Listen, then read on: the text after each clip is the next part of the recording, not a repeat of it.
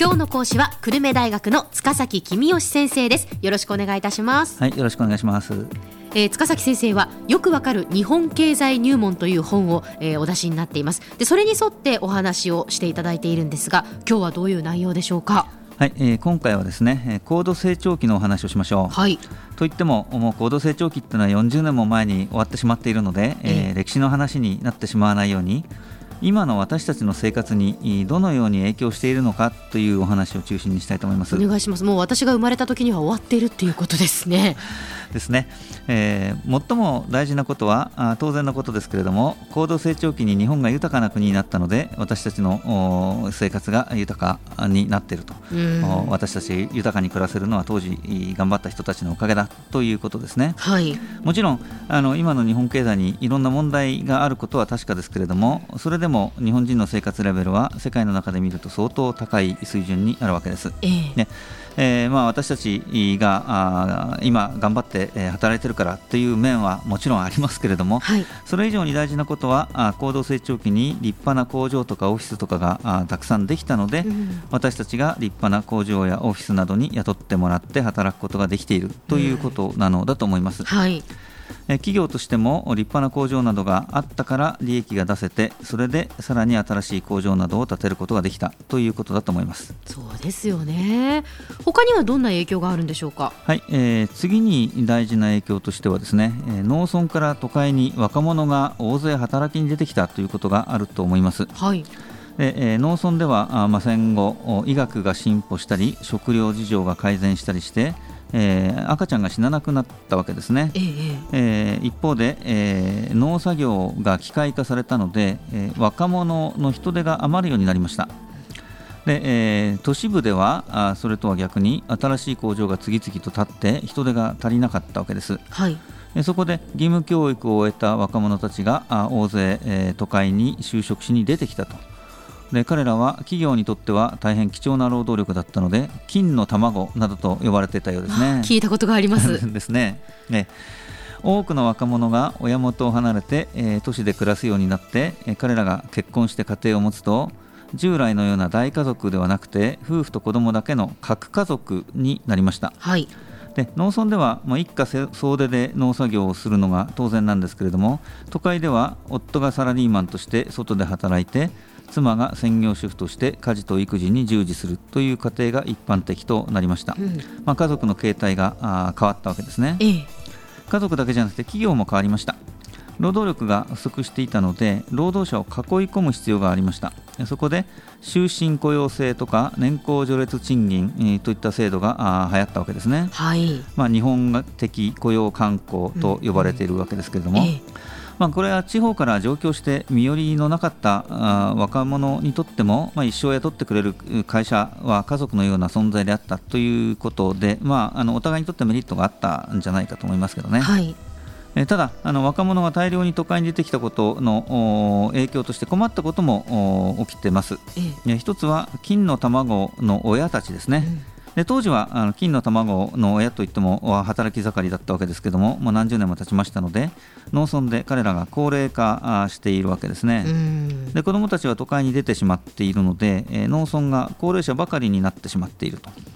で働き手の若者がいないので、えー、高齢者たちの生活は不便だし、はい、今度納税者がいないので地方公共団体の財政も苦しくなっているということですね。まあ、経済の話じゃないんですがお盆休みなどには帰省ラッシュっていうのが起きますが、これもかつて金の卵だった人たちが故郷に帰るために道路が混むと電車が混むというのが帰省ラッシュですね。そうですね。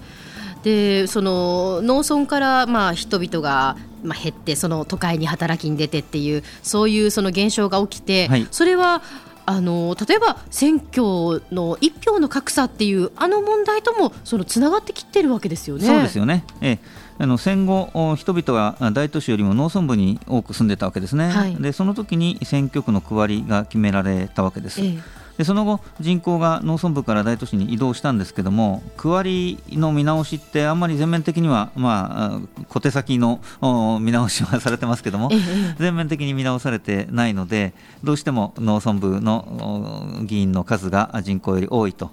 うん、まあ、農村部出身の議員が反対しますからね。あの大々的な見直しなかなか行われません、えそこで選挙のたびに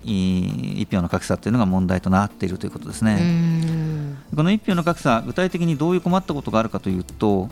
政治家に占める農村部選出議員のウエイトはやたら高いわけですね。はいでえー、これが例えば TPP の問題なんかに影響しています。TPP ってまあ自由貿易協定、えー、なわけですけども、ええ、大都市の製造業にはプラスで農業にはマイナスだと言われてます。はいなので大都市選出の政治家はあ賛成しますけども、うん、農村部選出の政治家は反対します、で、えー、農村部選出の政治家やたら多いので、え TPP に反対する政治家が多くてなかなか進まないという、うん、まあ、今までずっとそうやって、えー、先延ばしになってきたわけですね。そうですね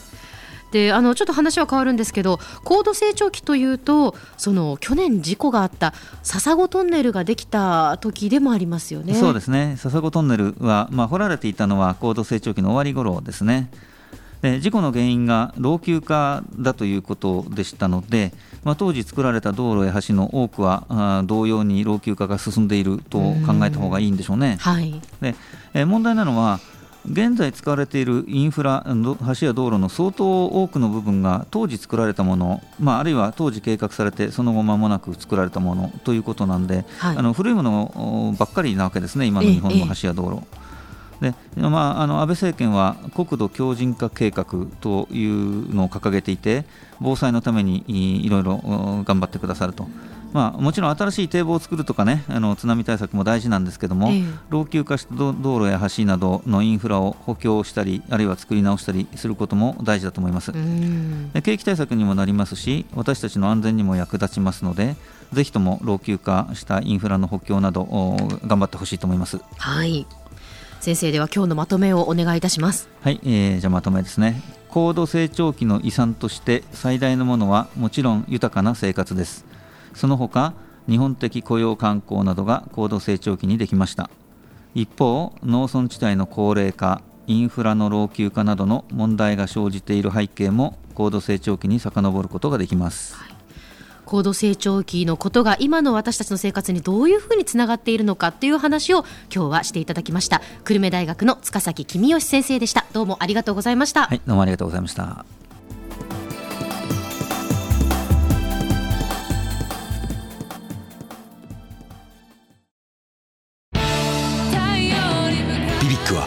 九州で生まれ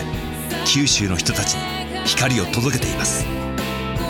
九州のお客様が光り輝くように。それが QTnet の変わらない思いです。キラキラつながる QTnet。